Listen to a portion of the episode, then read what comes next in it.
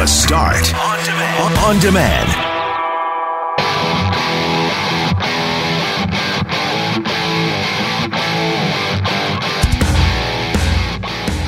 Between 11,000 and 22,000 Canadians could die from COVID 19. We'll speak to an epidemiologist who says if we don't continue with strong containment measures, that number could be worse. We'll speak with Munther Zeid from Food Fare about keeping up with the demand, the social distancing, and deliveries at his grocery stores. And we'll have a bigger conversation about the behaviors we're seeing when we're out shopping for groceries. And what song could you listen to on repeat? We got some great suggestions from our listeners on text. We will share some of that for you in this podcast. I'm Brett Megarry alongside Greg Mackling and the Red McNabb. We are Mackling, Megarry, and McNabb, and this is the Thursday, April 9th edition of The Start.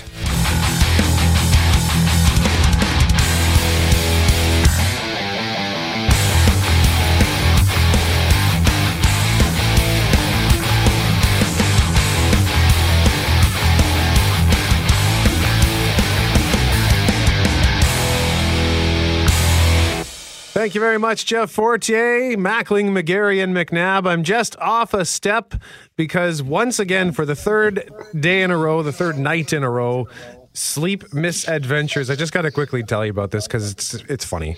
Uh, I was texting you guys last night. I, I just checked. It was 8:23 p.m. and I'm guessing by 8:30. I fell asleep while I was watching Survivor on Global TV. Excellent season, by the way, Winners at War. But uh, and I even set an alarm at 9 p.m. because I could feel I was getting sleepy, but I wanted to finish Survivor. But I fell asleep, woke up at midnight, decided to finish watching Survivor, and then I went to bed, and then I slept in till 3:30. So Hooray for me! Just wanted to continue the the sleep conversation as uh, as a theme. Remember a Christmas story? We are going to do a theme. Well, for me, I we were talking. Was it Di- was it who said that they like to have the window open? I think Greg, maybe that was you. That the wind window open. Oh, in the allows you to summertime, yes. Yeah, I Yeah. love to love to sleep outside uh, in the in the camper at the cottage. I like to sleep on the veranda if I can. If if whoever's hosting us has one, I like to sleep as close to outside as I can. So yes, Yeah. it was me. So last night I decided that I, I'm down in the in our bedroom in the basement. And I thought, you know what, I'll try sleeping down here because I haven't been sleeping. And I thought I we'd crack a window so I could have some fresh air while I sleep. And at two in the morning, I woke up and I was obviously frozen, but I couldn't get the window to close because it's now frozen from, you know, the moisture that gathers hot cold science.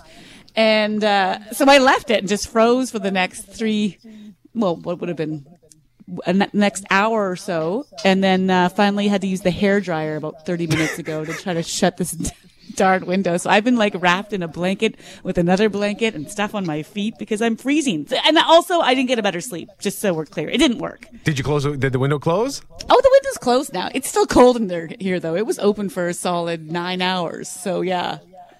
And what's and, well, that sucks. Uh, the, the, the, the- you sound cozy though. If you're wrapped up in blankets, like, are, do you have a s- uh, a snuggie? No, but I should get one. If this is going to continue, I should get one. And what's this? You guys were, watched the same movie last night? It, it appears so. Was it on TV? It was on was it AMC or one of those movie channels or Movie Time or something? Yeah, I love you, man. Paul Rudd and Jason Segel. I'd never seen it before, and uh, Paul Rudd's birthday was just a couple of days ago, and his handsome mug was all over Twitter. People saying how he never ages, which is apparently quite true. He looks very actually he may look older in this movie than he does now. And uh, I'd never watched it. I enjoyed it very much, especially when they got to the Rush part. I had no idea that uh, the music of Rush was such a big part. In fact, they make an appearance in this movie, and uh, yeah, it was a very welcomed distraction last night. And turns out Loren watched the exact same movie. Yeah, through the commercials and all. And I don't know why that is, but I have been thinking lately there are more people looking for distractions, more people at home. And yes, I have Netflix and there's other things to do and watch, but you get to that point in the day where you just kind of want to chill out. And I've been kind of surprised by the what I think is lack of movies and other things like that on TV right now because I'm looking to I'll sit through those commercials. I sat through those commercials last night even though I have seen that movie at least twice before and I enjoyed the whole thing. I remember when we uh, used to watch A Christmas Carol. Uh, around Christmas time, we all, we had it on VHS, so we would watch it, you know, the same tape, which over you know year after year after year. And when we finally bought the movie, like it was the one from the '50s with Alastair Sim, I think it was the '50s.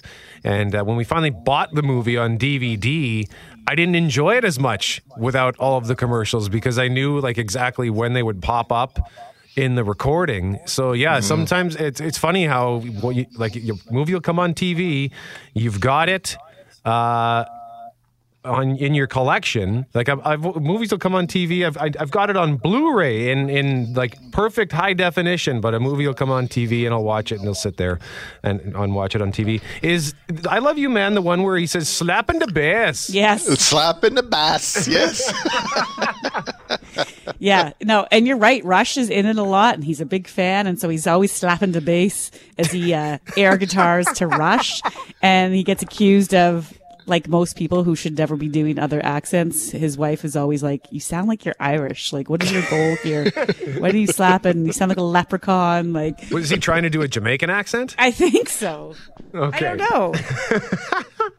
Oh man, that's great. I, I, did, somebody tossed that quote into our queue here. I'm assuming that was Jeff Braun uh, listening, who said sent in the slap into bass note because once again we're all separate today. Mackling and McNabb are at home. Jeff Braun's at home. Kelly Moore is at home. It's just me and Fortier in the newsroom. It's uh, it's quiet here, and if you're hearing an echo, that's coming, uh, I believe, from from Greg's side. I know we're working on that, trying to figure out that technical issue. Listener Eve yesterday said it sounds like at times the voice of God with the echo. So I, I if we get described like that, I don't necessarily mind that. The voice of God. That doesn't uh, bother me at all. If we were indeed the voice of God, I don't think we would have programmed nine different seasons yesterday for the weather. Oh, We saw just about everything yesterday, didn't we? Yeah, yeah. Someone said it's it's a snowstorm outside. I went and had a look and thought, what the heck? And then an hour later, it was bright and sunny. It was brutal. It was beyond odd. And and it's hard too. I've been feeling like the one thing that's been really great, and I'm never this person, but you're looking for all sorts. I've now become the the creepy neighbor in the window. Like when something interesting happens, anything outside, I'm like, ooh, I wonder what's happening across the street. I wonder why that truck's going that way. Oh, there's the neighbor outside. I'm now like genuinely that creep, and so the birds have been coming out, and they got to be confused as heck with everything that's going on because that snow yesterday was thick and the wind was nasty.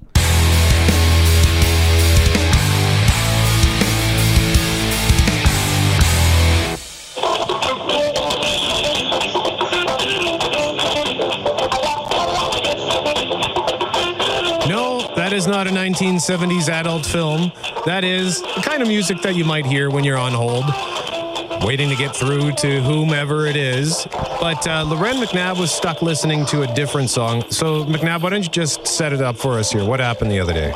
Well, I had gone on to, uh, I called MPI because I'd been hearing, you know, that if you're not using your car as much, you might want to give them a shout and have them change the insurance coverage you have for it. So I called MPI, actually got an answer in about three minutes. So that was fairly quick. Had a guy on the phone. He was chatting away with us, helping us out. But then he put us on hold just to double check a few things. And that's when, Forte, do you have the song? I've got it here, yeah. That's when this kicked in. I was like, that's all right. I don't mind a little Tom Cochrane. But about 15 minutes later, this song was still playing over and over and over again. And finally, this woman comes back on the line and she says, Oh gosh, sorry, I thought I lost you. And I was like, Why is the same song on a loop over and over again? And she says, You know, she starts laughing. She's like, I don't know why. We've switched to this different system at MPI or something. And the same song, if you get put on hold, just starts looping. Okay, and and I suggested that I don't wouldn't really like that. Greg, that kind of broke your heart, didn't it? It did. I really have a problem with this assertion that you were stuck listening to Tom Cochrane. There is no such thing as being stuck listening to Tom Cochrane, McNabb. On repeat though. Yeah, Yes, like doesn't matter.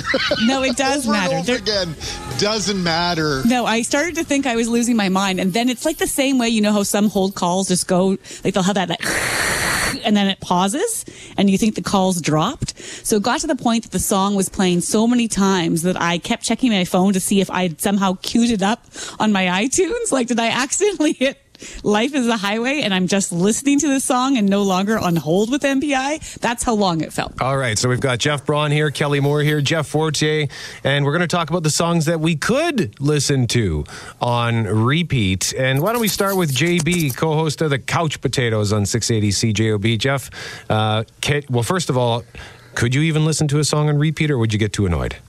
Oh, I had a situation a couple weeks ago trying to cancel my vacation, and I was on hold with a company, and they and I was it was for an hour, and it wasn't even a recognizable song. It was just random house music or whatever, and that would have actually been fine, except they did the thing where every ten seconds they cut into with the your call is very important to us, and please hold on the line. You're the next blah blah blah. And that that drove me more nuts than having to listen to the same music over and over. It's just that stupid voice that I, I was so. And then after an hour, it, the line just went dead, and that happened to me. Oh, God. that was a nightmare. If it was a song and I got to choose the song, I would uh, all day and all night. And twice on Sundays, I would choose uh, "Smooth" by Santana featuring Rob Thomas. That's the best song of all time. How could you not? How would you ever get tired of that? That's uh oh yeah, that's right. Smooth featuring Rob Thomas. It's been years since I've heard that one. I'm just pulling that up, but of course there's uh there's an ad on YouTube and uh Forte plays it as bumper music quite a bit. Well, here we are.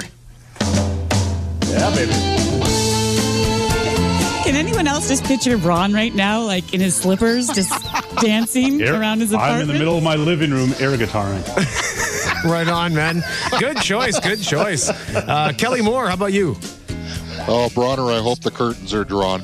Uh, as far as songs that I wouldn't mind hearing over and over and over again, uh, one of Jeff Braun's favorite artists, Bruce Springsteen, Glory Days. I can never hear that song enough. Uh, and, and there's one it was kind of interesting. I was listening to Clay Young's show uh, on the weekends uh, a few weeks ago, and uh, Kevin Bergen, as producer, played Ric Ocasek, "Emotion in Motion." That song was on my brain all day, so I went to the computer and I just kept looping it back and forth. I must have listened to it for about an hour, an hour and a half. So I would probably be okay with that song as well.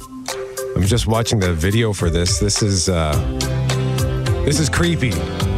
The video is creepy, but I have not heard this song in years, Kelly. Wow, this is a blast from the past. Good call. Good call. How about uh, you, G Mac?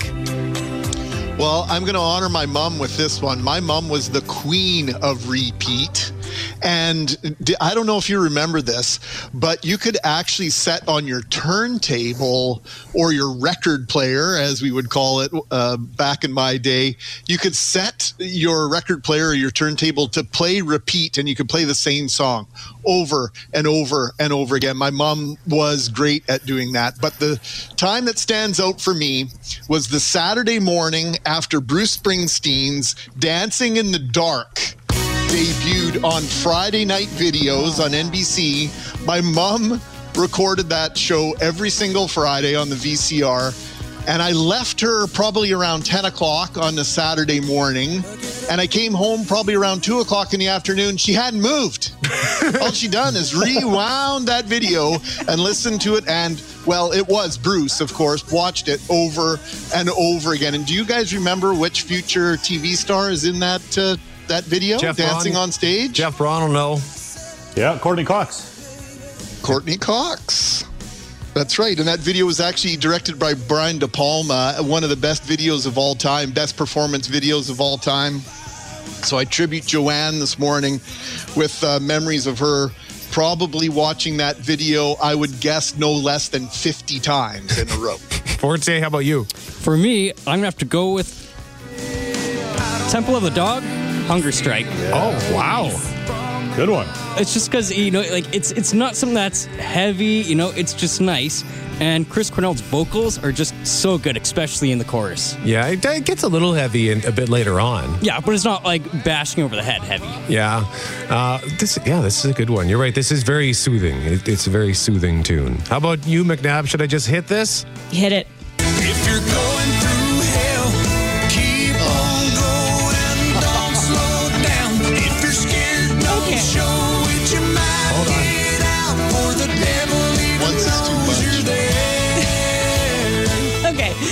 Theory was when you're on hold, you are in a battle sometimes. Like you got to fight with yourself not to hang up, and you're frustrated. And so that song by Rodney Atkins and a few other country songs. If I knew I was going in for a day at work that might be more challenging than others, or you had a meeting or an encounter you needed to have, I would fire up. If you're going through hell, keep on moving. And that's how I feel when I'm on hold. Sometimes you gotta you, you gotta fight the urge to hang up, Brett. Yeah, and I'm, I'm with Jeff. That that message that jumps in and says your call is important to us. Please continue to hold. Blah blah blah. That does it drives me nuts too because every time the music stops, you think, oh, is this it? And then it just keeps going. tease. Yeah, it, it's a tease, and I don't really care for it. Uh, mine is mine is kind of a, a heavier tune. It's from the Offspring album Smash, but it's not one of the the. It's not Self Esteem or uh, I can't even remember the the name of Keep the. 'em the- separated. Thank you very much. God, how did I forget that? I listened to that album on repeat, but the song I could listen to on repeat, which I used to. Anybody who enjoyed the 90s rock, Gotta Get Away by The Offspring was my favorite song of the 90s. It was my favorite song of all time for years. I would. I'd sit in the parking lot at Taco Bell on Regent before my shift, after my shift while I was eating, and I would just listen to this tune over and over and over again.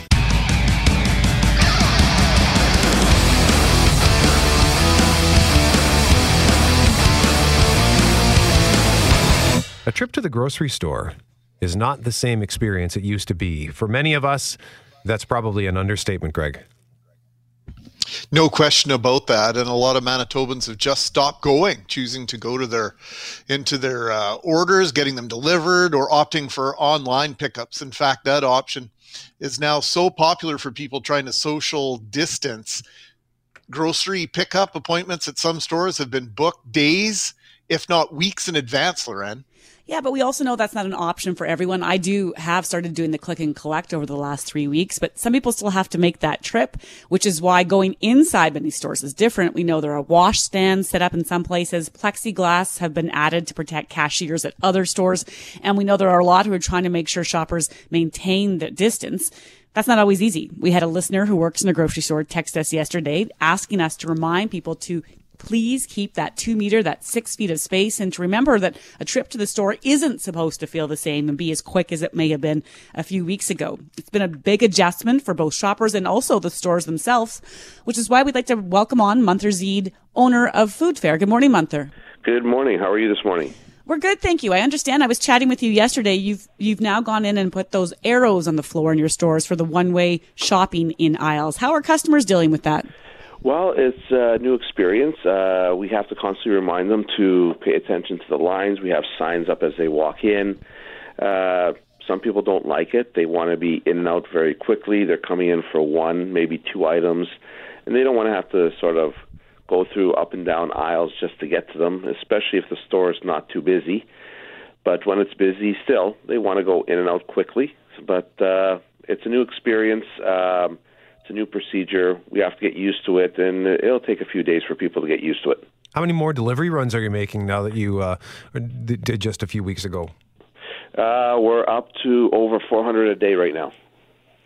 400 a day versus uh, how many before? Uh, combined all stores together, probably around 100, 120 a day was before. Now all stores combined is over 400. That's something else. Do you see this as as changing the way we conduct this part of our lives forever, or at least for a long time coming, Munther? I'd say for the sh- for the next little while, yes, this is the way life is going to be. A lot of people want delivery. Um, we have to find a more efficient way to be able to get orders out faster to people. Uh, email's a nice way to get orders. We can act on them right away instead of uh, calling back. The callback is, I mean, people like that personal touch. They want the call back. We're getting a lot more. We're asking for emails, but people prefer talking to someone. So uh, again, uh, yesterday we finished our last delivery at uh, 8:30 at night. So uh, I said we're trying to service all our customers in the day without having to have them wait another day. We brought you on. I know, I believe Jeff Fortier brought you on about a month ago just to talk about that fascination with toilet paper and the run on toilet paper in terms of something that people were buying in bulk. Or is there still that kind of hoarding going on, Munther, maybe with other products? Oh yes, uh, that uh, wipes, um, the sanitizer. Uh, we got a shipment of sanitizer in yesterday, a small shipment. Uh, we're expecting uh, the remainder of the shipment to come today, but we put the product out within uh, not even a couple of hours. Our stock was depleted to nothing on the sanitizer, and we had like at one store 30 cases on the floor, another store 20, and at least 20 cases in each store, and within two hours or less, they were all gone. Now, Is it just people buying them one at sorry, Brett? Is it people just buying one at a time of those items or people buying multiples? Are you Well- limiting quantities on certain things, Munther? Uh, we're limiting on the toilet tissue one per uh, one per customer. The wipes, same thing. The sanitizer yesterday, we started off by putting a limit of two, and then we had to change it to a limit of one. But I mean, they're still taking it. I mean, uh, it's it's been scarce for a while, so people don't know what to expect in the next week or two if supplies will get better. We don't even know as as retailers, we don't know what supply is going to be like. Munther, you've, you've taken to social media on more than one occasion. I see yesterday, for example, you posted about hand sanitizer uh, saying we will not price gouge and that you were able to, to secure a limited quantity at a premium price and that you're, you'll be willing to show customers the invoice. Are people arguing with you about the pricing? Well, I mean, some people uh, again say that's that's a ridiculous price, especially since the normal price of that particular item might be around three to five dollars, depending on the brand. And when it doubles, I mean, you automatically think that the store is taking advantage of the situation. Yet uh, we're not. And again, uh, the offer is there for anybody that wants to come into the store and say, "Hey, I'd like to see the invoice for this product that seems to be price gouging." We're more than happy to show them. I mean, I asked my supplier the same question, uh, "Why so high?" And he goes, he he offered me the same thing. Would you like to see my invoice? I'm more than happy to show it because nobody wants to be blamed for price gouging. Sounds like there's a, maybe a bit of, of a trickle down effect going on there, Munther. Uh, you know, we, we talked to you a lot in months past about crime at retail stores. I'm curious now with COVID-19, there's a whole other set of challenges for grocers for sure. Have you seen at least a reduction in theft? Uh, a little bit. I mean, at our locations, we've noticed a bit of reduction. It's still happening. Uh, so it depends on the neighborhood, really, but uh, it has gone down a little bit, which is a nice thing. Uh, plus, people aren't wearing thick jackets anymore, so it's easier to catch. Uh, we're asking some people to leave their bags at the front or, or uh, backpacks at the front. So it's reduced a little bit. Summertime, it's always a little bit less. Now, you've always stayed open on Good Friday, Munther, despite the fact that that has led to major fines. The government announced last fall it was going to change that law, but it technically hasn't passed. So, are you going to open again tomorrow, regardless? Well, we've uh, we've been discussing that for a while, and I believe that uh, if this didn't come into play, the COVID nineteen didn't come into place, I think the law would have passed. But uh, I believe our community's been asking, "Are you opening? Are you opening?" Because we're causing lineups outside. Some people wait, some people don't wait. Uh, a lot of people need to shop because they don't get the opportunity of shopping on the day that they want to shop. Because I mean, yesterday we had lineups outside all our stores, and we had some people leave. Some people did come back, but uh, are we going to be opening uh, right now? To be honest, we have not decided. We're still waiting to get an answer. We don't want to be uh, considering that the government did offer to change the law and everything. I really don't want to upset anybody, but also the community needs our help. Uh, would like us to be open, so a decision will be made today uh, whether we're opening or not. Munther Zeid from Food Fare, thank you so much for taking the time to talk to us. We always appreciate your visits. Thank you, sir. Have a great day. You too. And once again, uh, for up to 400 deliveries a day for a Food Fare. Uh, great community grocer here in the city of Winnipeg.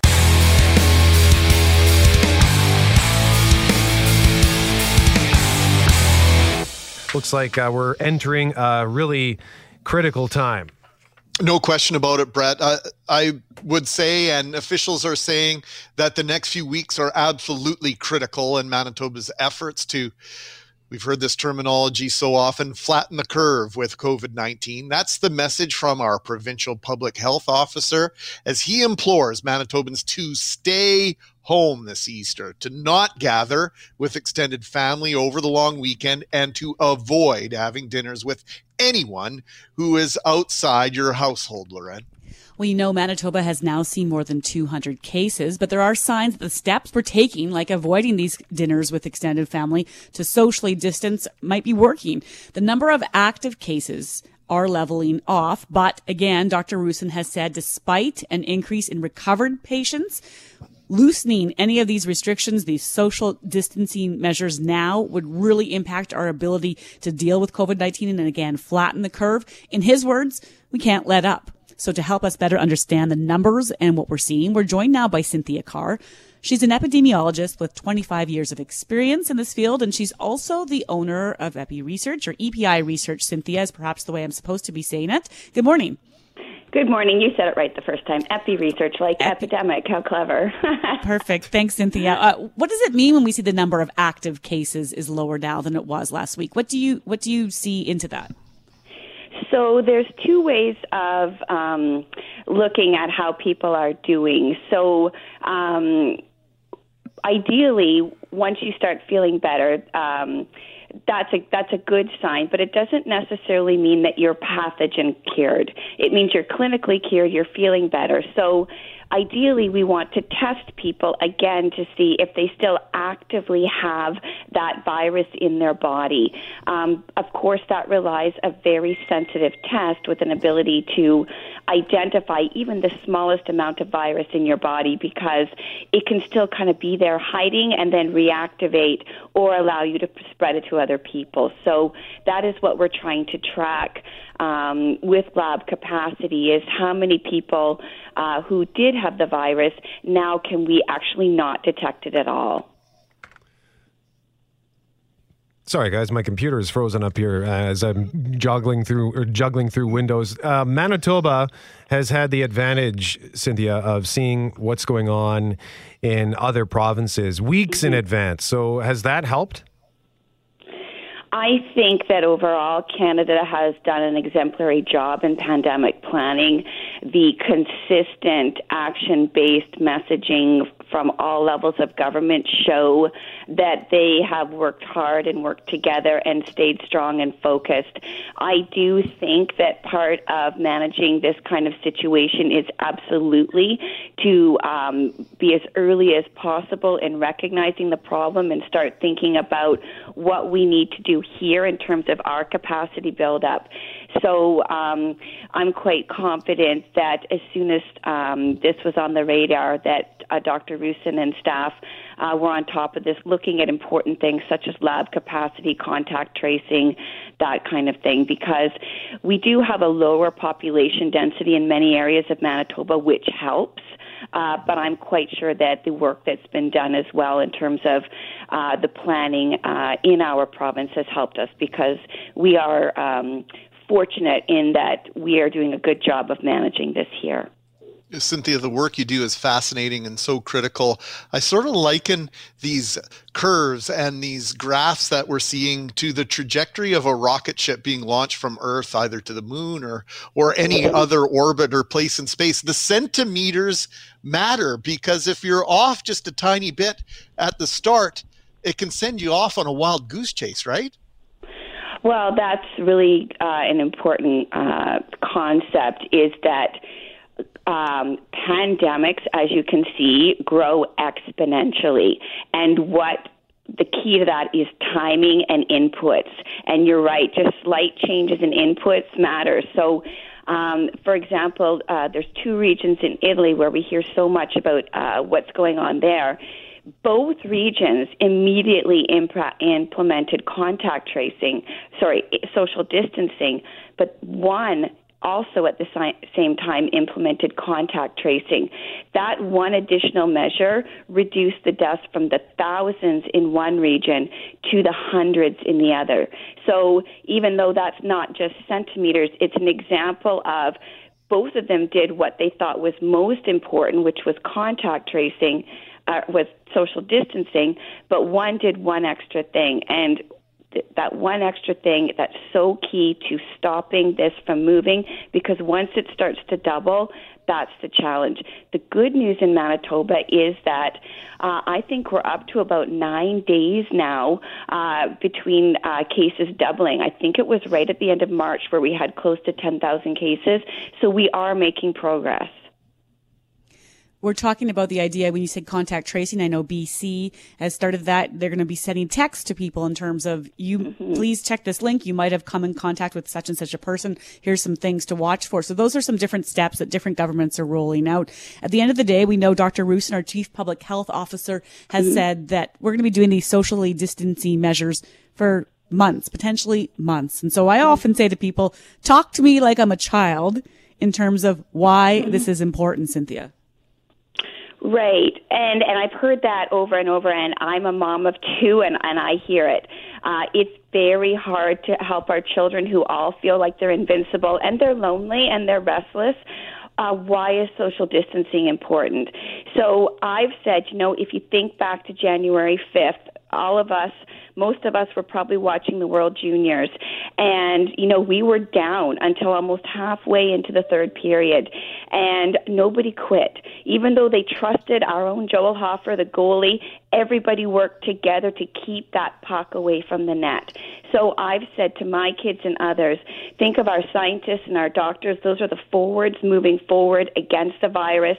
Our healthcare system is Joel, and you are all the defensemen um, you know, Calen Addison from Brandon. Be him. Stop that puck from getting to the net because your goalie can't stop every shot. So if we kind of do what uh, the coach said later, the kids bought into the system and they were resilient. So we've got to follow what Dr. Roussin is saying. Buy into the system. He knows what he's doing. He wants the best for us, but he can't do it alone. So all of us as Canadians and our kids, let's be Team Canada work together and defend our goalie. Cynthia Carr, that's a wonderful analogy, and we'll leave it there.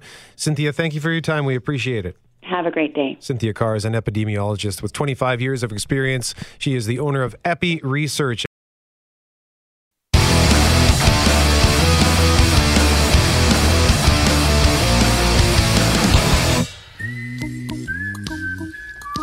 Some Bobby McFerrin. Don't worry, be happy. That is, that is a classic, and, and it's something that I think we could all uh, deal, deal with right now. And here's one from Art suggesting some Alabama. I'm in a hurry to yes. get things done. Oh, I rush and rush I'm in a hurry, and I don't know why. Which also is apropos these days. Listen to this harmony, guys. Just soak it in. Oh, that's a beauty. That's a thing of beauty right there.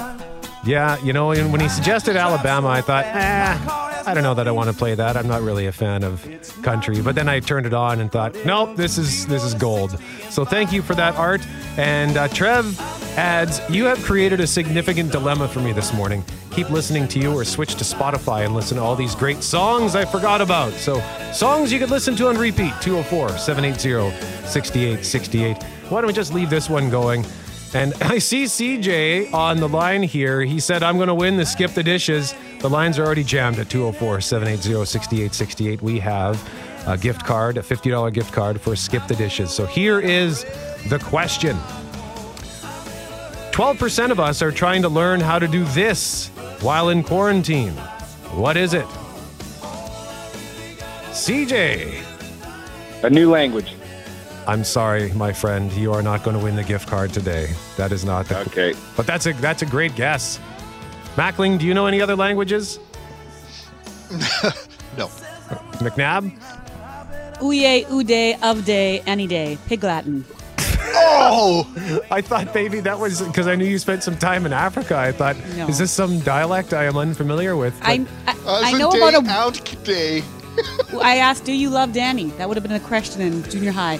Uh, yeah, I I know about one word in every country I've visited. So Magwanani, that is Shauna from Zimbabwe. Good morning, everyone.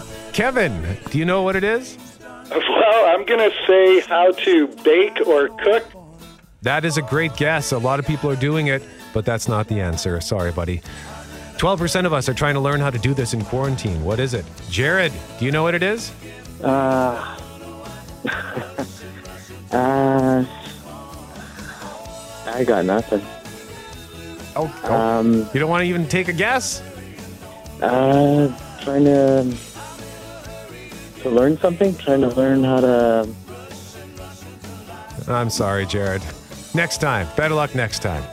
Glenn, 12% of us are trying to learn how to do this in quarantine. What is it? Meditate. Meditate. That is something I should learn how to do. Unfortunately, that's not what we're looking for. But uh, McNabb, have you ever meditated? What do you think the answer to that question was? Okay. is? Mackling? I can't sit still long enough to meditate, so no.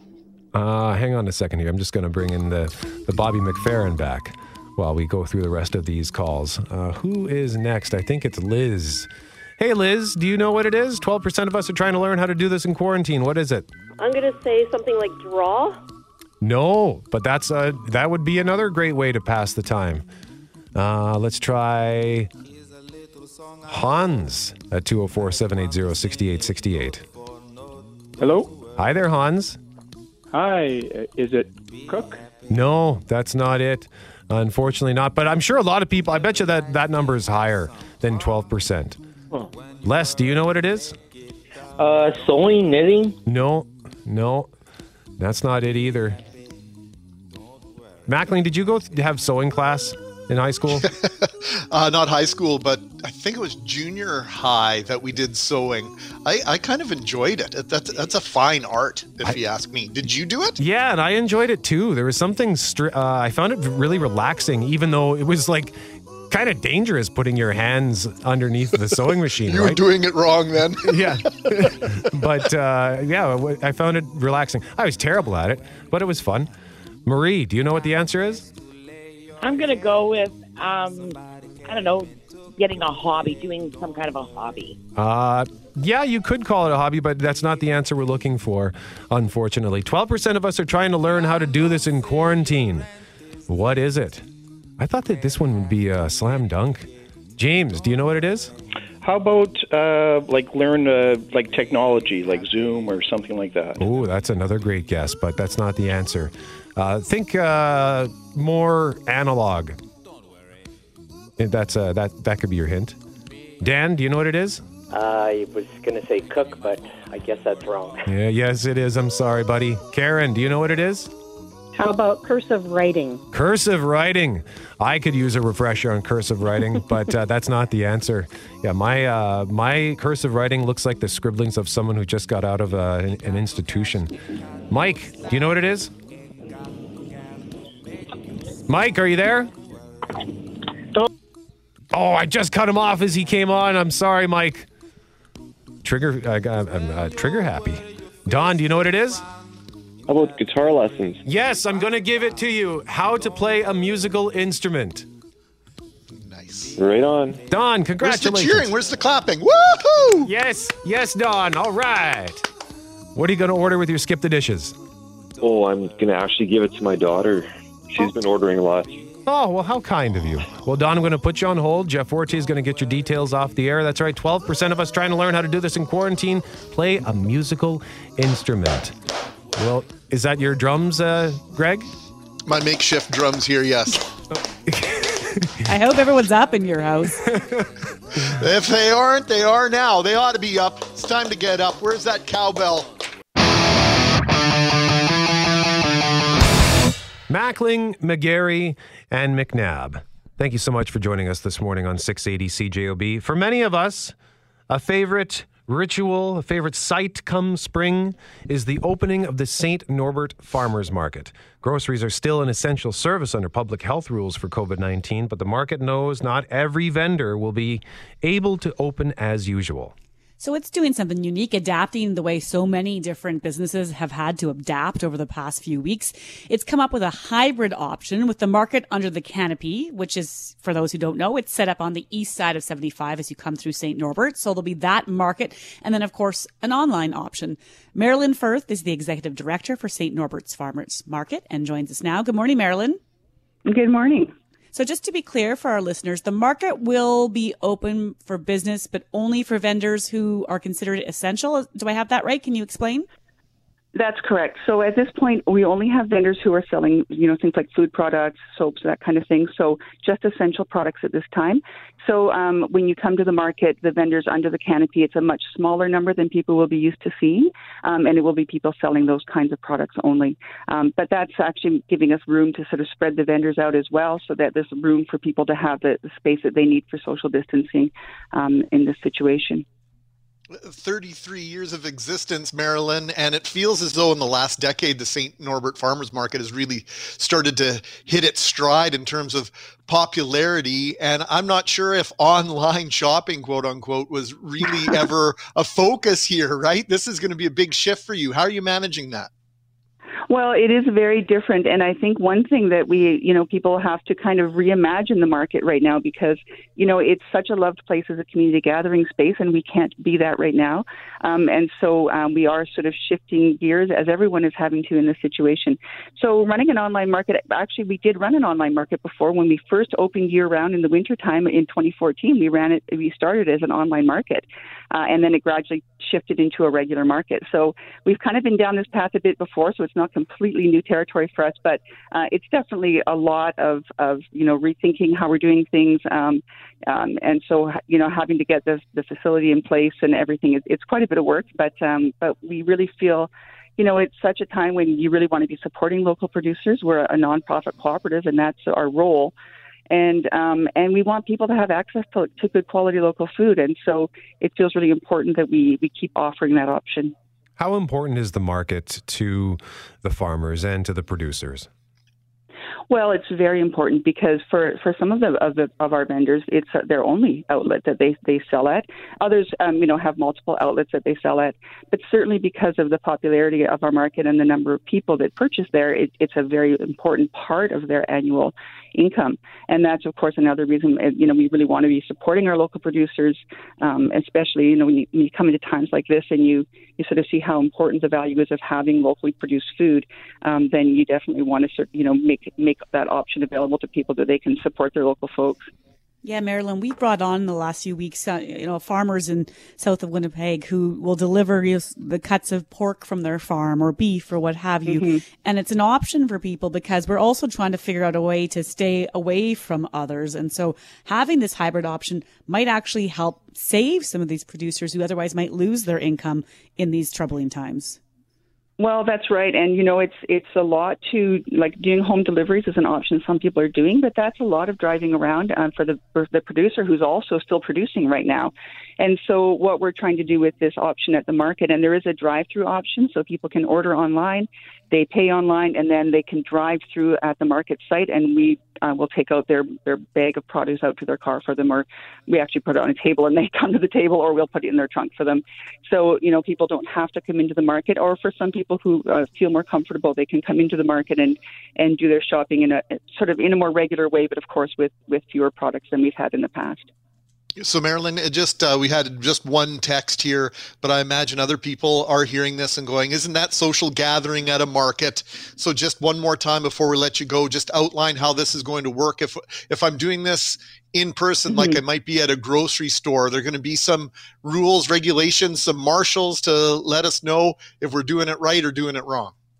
Absolutely, and you know we've been now running the market. This is our we've done two markets under these conditions, um, and so we've been we basically follow exactly the same rules and regulations as a grocery store does. We have a lineup situation outside where it's marked, um, you know, everything's six feet apart. We are are only letting a certain number of people in at a time to ensure that there's enough space for social distancing. So we're essentially doing all the same rules and regulations that any grocery store you go to would go to. You know, extra sanitizing.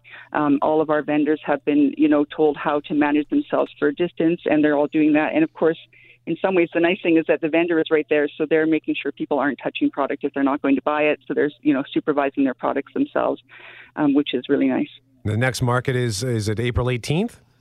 That's correct. Yeah, from uh, just from 10 to 2 p.m. at this time of year, um, and then our, we're only every two weeks right now as well, and the next one's May 2nd. And then we're just sort of watching the situation. and May, we normally go weekly, but we're just going to watch it and see how things look uh, as we head into May. St. Norbert Farmers Market.ca to check out the online market. Thank you so much for joining us this morning, Marilyn Firth. We appreciate the time. Thanks for having me.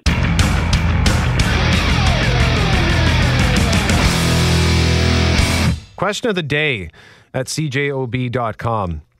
Brought to you by Mr. Furnace. Don't call them first. You'll see why. Call Mr. Furnace at 204 832 6243. When you go to the grocery store, are shoppers following the rules related to social distancing? Your options are mostly yes, some are confused, some are ignoring them, and I'm staying home. Now, just looking at the results on Twitter, because we threw that poll up on Twitter as well 49% say mostly yes, 12% say some are confused. 32% say some are ignoring them, and 6% say I'm staying home. Uh, so, again, you can cast your vote at cjob.com or on Twitter. And uh, we, we had a conversation with Munther Zeid from Food Fare. They recently put in the one way arrows and are keeping people moving that way. Uh, I've, uh, like I said, I've shopped at Safeway because I live right by a Safeway in Osborne Village, and we have a Safeway right over here at Madison Square. And uh, the Safeway over here in Madison Square, it's it's it, it's impressive, but it's also just so weird when you walk up to the store because all the stores now only have like one entrance open. Safeway often has two entrances and exits, but they've blocked off one because they want everybody going in and out at the same spot. So they they've set up a giant row of grocery carts. They've flipped them upside down and and created a barrier with like tape, yellow tape uh, between each carts because they don't want you going anywhere near that one door and they want you to follow the line down to the other door. And then when you get there, it's like they, they've created this sort of weaving pathway of carts that le- ultimately leads you to the door. And then you get to the door and there's a clerk standing there saying, okay, so we need you to stay six feet apart from everybody. Make sure when you're in line that you stand on the marked spots on the floor. When you go in, we'll give you a sanitized cart, and then you have to wash your hands. They have a hand washing station, and uh, they say it doesn't matter if you're there for, as Munther said, doesn't matter if you're there for one item or 10 items. Everybody gets a cart because that's a, as you've re- referenced, Greg, it's a way to help keep that distance, but it's also just a way that they can keep count of how many people they have in store. Uh, so I've been impressed with Safeway. I'm going. I haven't been to Food Fare yet in a little while. I'm not too far from there. There's one over on Lilac just off of Corydon, so I'll have to go check that out and see what they've done. But we got a lot of great text messages earlier as well. Uh, do either of you guys have the one? Uh, there was one from Co-op, Yeah. I believe. Yeah, I got the one from the Oakbank Co-op handy here, and it's from one of our listeners. And Greg, you you responded that you thought this was a brilliant solution because it's not just the big stores that are making adjustments. You mentioned food for fair. Food Fare, Brett, and then there's all sorts of small town grocers, right, that we would rely on that might have never had that online option. This listener texted to say, I emailed my grocery list to Oakbank Co-op. In one hour, they called that my groceries were ready, phoned them when I got to the store. They delivered them outside where I could load them into my car, keeping my distance. I got everything I needed with a smile and no extra charge. A big thank you to Jason and his staff. And Greg, you mentioned that that really might be the way people need to start shopping more. Stop going in if you can if you can, stop shopping the way you used to and start doing it online or with delivery if you're able to.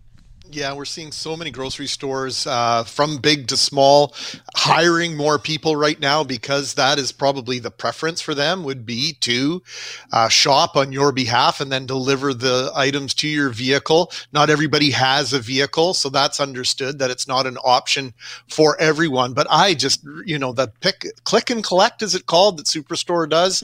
I think that's absolutely brilliant. I know Save on Foods does the delivery, and just this idea of maybe somewhere in the future, man, you talk about co-op. I remember a long time ago where when Red River Co-op was was big the first time around, you would shop and then they would sort of stack your groceries in the carts and give you a number and then you would go and get your vehicle and there was a loading line. I think they did that at the safeway at polo park once upon a time as well and you would come through and they would load your groceries into your trunk. And i just think uh, that's a brilliant way to limit contact for the the proprietors of these grocery stores to control the environment and to uh, keep us all safe. And I, I think it's something that more and more places are going to be doing now and might be doing long into the future, Brett. Ian uh, texting saying, I just came out of Safeway Crestview for seniors hour. So I guess this, he sent us his text about an hour ago.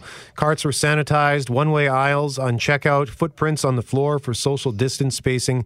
A staff member then assigned a checkout cashier, a very safe and respectful experience. I personally have not, and, and, like, I, I feel bad because I, I am making multiple trips to the grocery store, partly because I, you know, if I need produce, I got to go, you know, you can't stock up on on fresh produce, but I just I forget things. I'll go to the store and then I'll get home and realize, "Oh crap, I'm out of soap or I'm out of this or I'm out of that. I got to go back to the store for one item." So I try to get in and get out as quickly as I can. Uh, so, but even with my multiple trips, whether it's uh, Safeway for me or I went to uh, Walmart for my dad, people, uh, the behavior I have witnessed has been mostly respectful. The staff have been super friendly and super helpful. And uh, I think, if anything, I- I'm finding that I. Like I used to do the self checkout more often, and now I actually will go to a cashier uh, because I want to. A, I think just because I I crave human interaction, but B, just so I can say thanks and uh, see how they're doing.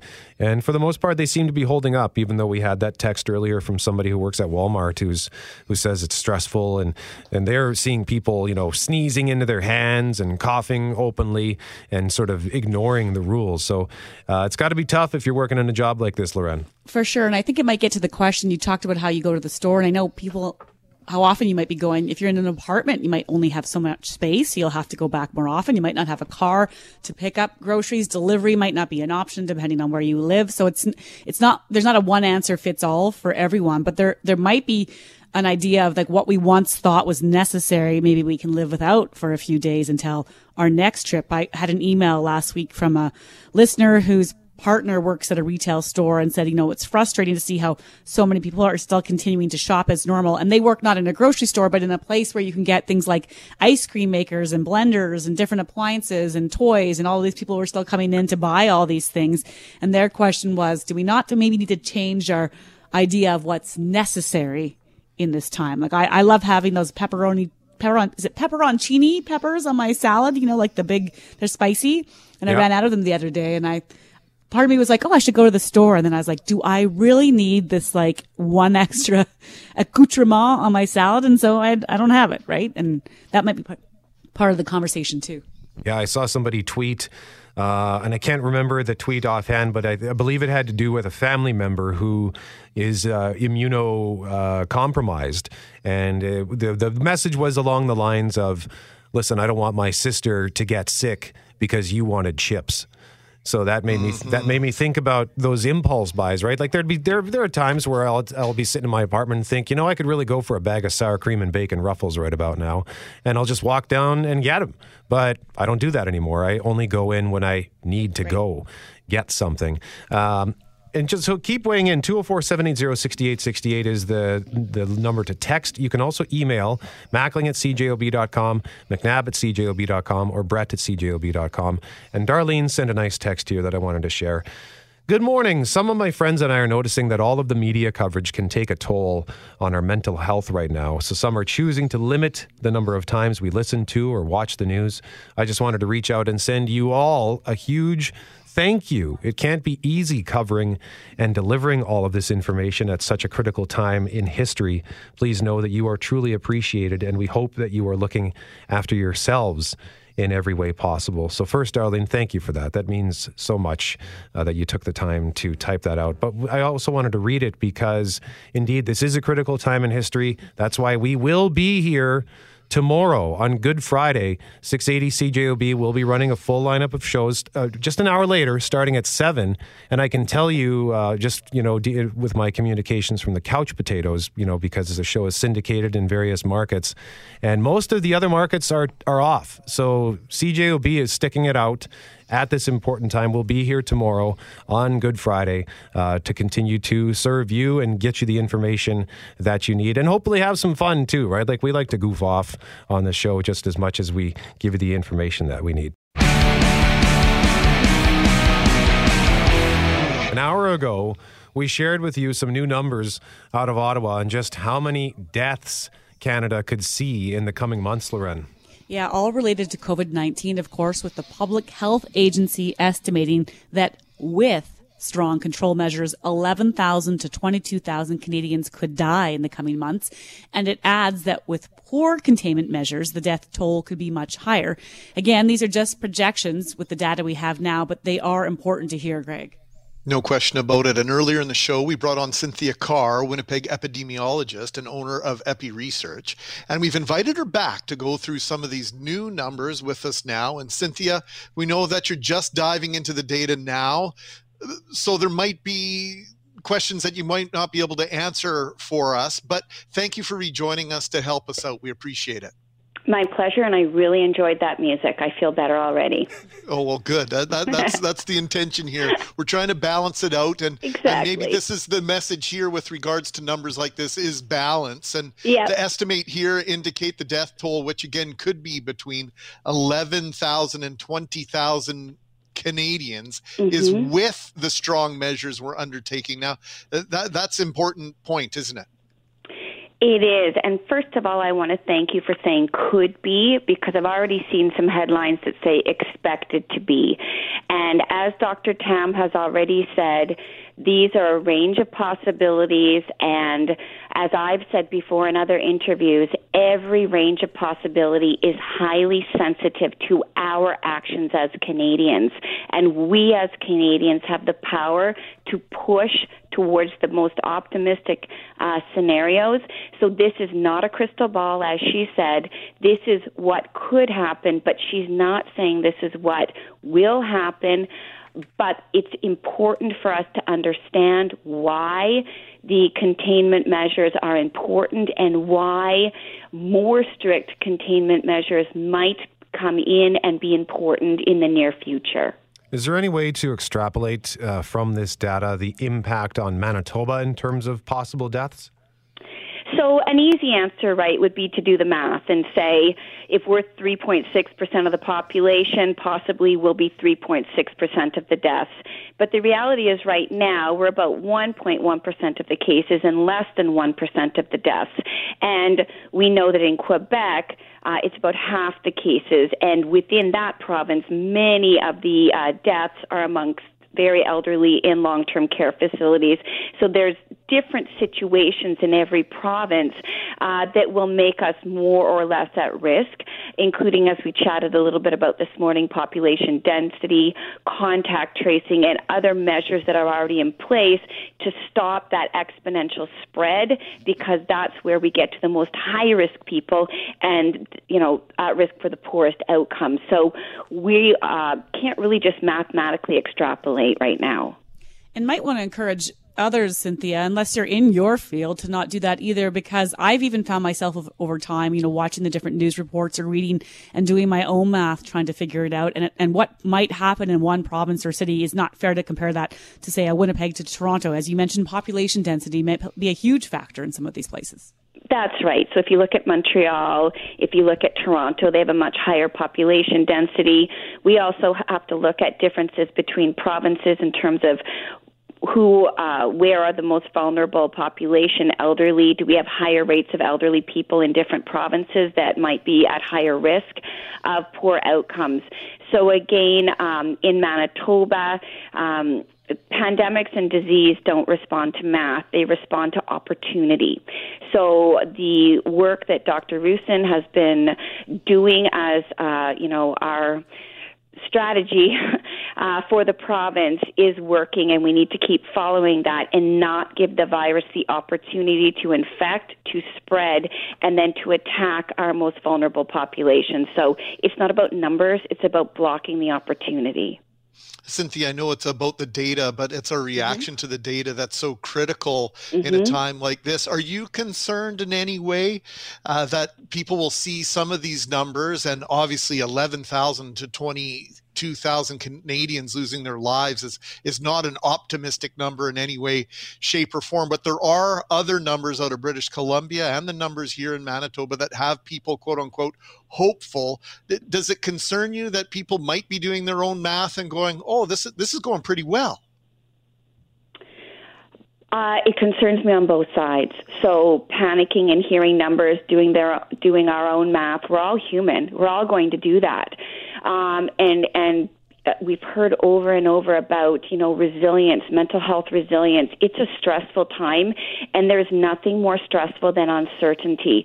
So, what our government is trying to do is balance between giving us information to help us understand why we need to work together collectively to stop the worst case projections, but not create a whole other layer of anxiety about uncertainty about these are large ranges, tens of thousands of, of people. That's a large range there. So um, I think we need to focus on how we work together and, and don't get caught up in the math, get caught up in the action, the action that we hear repeatedly about why it's important. And if we need to change our strategies, Dr. Roussin, Dr. Tam, they will tell us, just like the coach on a hockey team we talked about this morning, as the game goes on, the strategy might change, but our coaches, our leaders, our doctors will tell us when it's time to change the strategy.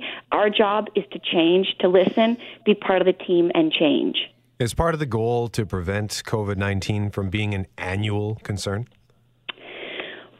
Right. So we know that, for example, influenza is seasonal, um, and obviously it would be ideal because we don't have a vaccine or a treatment for any of the coronaviruses, including this one, um, that we don't see it again but we don't know if that's going to happen. Obviously, the hope is that we uh, have a situation like we did with SARS, where we have literally not seen another case since 2003. Other things that may happen is sometimes viruses get weaker over time, not stronger, because a smart virus does not want to kill its host. It wants to live. So there are many viruses that continue, but in a less deadly form. So there's many things that can happen, and our uh, again public health officials will be planning for that, and that's why there is the push towards a vaccine and a treatment in case we do not entirely eradicate um, this strain of the coronavirus. Cynthia, one of the texts we get, I wouldn't say on a regular basis. In the beginning, when we first started talking about this, we did. Not so much now, but we still fairly consistently will have someone say, yeah, you know, the flu kills people annually every year. Mm-hmm. So b- before we let you go, a reminder of when we do look at those numbers, how very different COVID-19 is when compared to influenza that runs through Manitoba and Canada every year.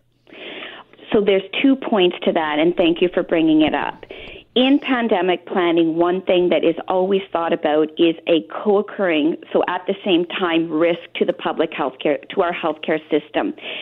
That is why the timing of this couldn't have been worse. It started during the flu season when more people are already sick and vulnerable, and our health system is already working at a high capacity.